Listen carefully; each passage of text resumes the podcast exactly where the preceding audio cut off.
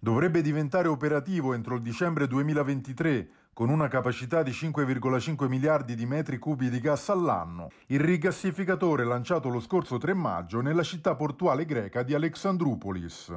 All'inaugurazione dei lavori erano presenti i premier di Grecia, Bulgaria, Macedonia del Nord e Serbia, tutti paesi urgentemente pressati a diversificare le proprie fonti di approvvigionamento energetico, alla luce della crisi provocata dall'aggressione russa all'Ucraina. Il lancio del rigassificatore di Alexandroupolis, che renderà possibile l'importazione di gas liquefatto verso buona parte dell'Europa sudorientale, arriva pochi giorni dopo la decisione del gigante russo Gazprom di bloccare le esportazioni di gas verso la Bulgaria, dopo il rifiuto di Sofia di effettuare i pagamenti in rubli, come richiesto dal Cremlino. Una mossa, quella di Mosca, che ha messo nuovamente in evidenza la fragilità della sicurezza energetica nell'area, data la fortissima dipendenza dalle forniture russe. Fino ad oggi la Bulgaria ha importato quasi solo gas russo, che transita poi fino alla Macedonia del Nord.